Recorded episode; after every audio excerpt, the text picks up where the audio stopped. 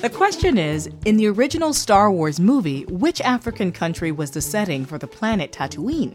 The choices are Gabon, Morocco, Tunisia, or Kenya. Did you get the answer yet? Tunisia. The name Tatooine served as an homage to a nearby Tunisian town called Tatooine. Various scenes from Star Wars Episode 4 were shot in Tunisia, and many of the homes featured in the film were authentic Tunisian architecture. Murray, the original Star Wars movie is one of those classics that as you watch it, you keep discovering new things.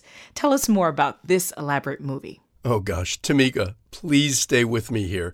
This is Star Wars. It's a subject a great many people know a great deal about, and they care very deeply about it. There have been hundreds of pages and web pages written about just this one subject, the planet Tatooine. So I'll need your moral support. Well, you've got it for sure. But how did the planet come to be?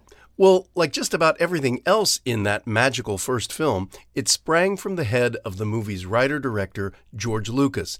At first, he was thinking of a jungle planet, but he decided on a dusty desert planet, and he was looking to film in Algeria or Libya or Iran. And this was the 1970s. The distributor, 20th Century Fox, quashed all three of those hotspots.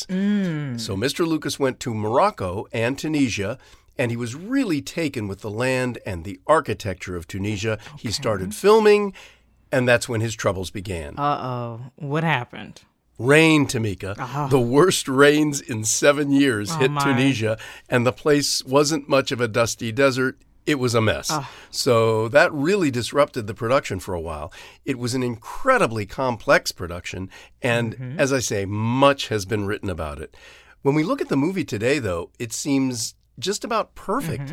And it's hard to believe that it was really a struggle to get it done. Yeah, I mean, it all seems to fit together so well. It does. And one of the reasons is a place far from Tunisia. What's that?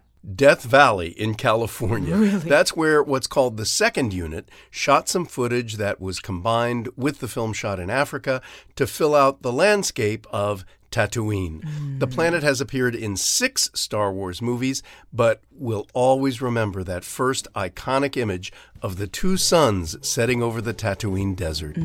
Oh, thanks for reminding us of that beautiful shot, Murray. Well, that's it for now. I'm Tamika Smith.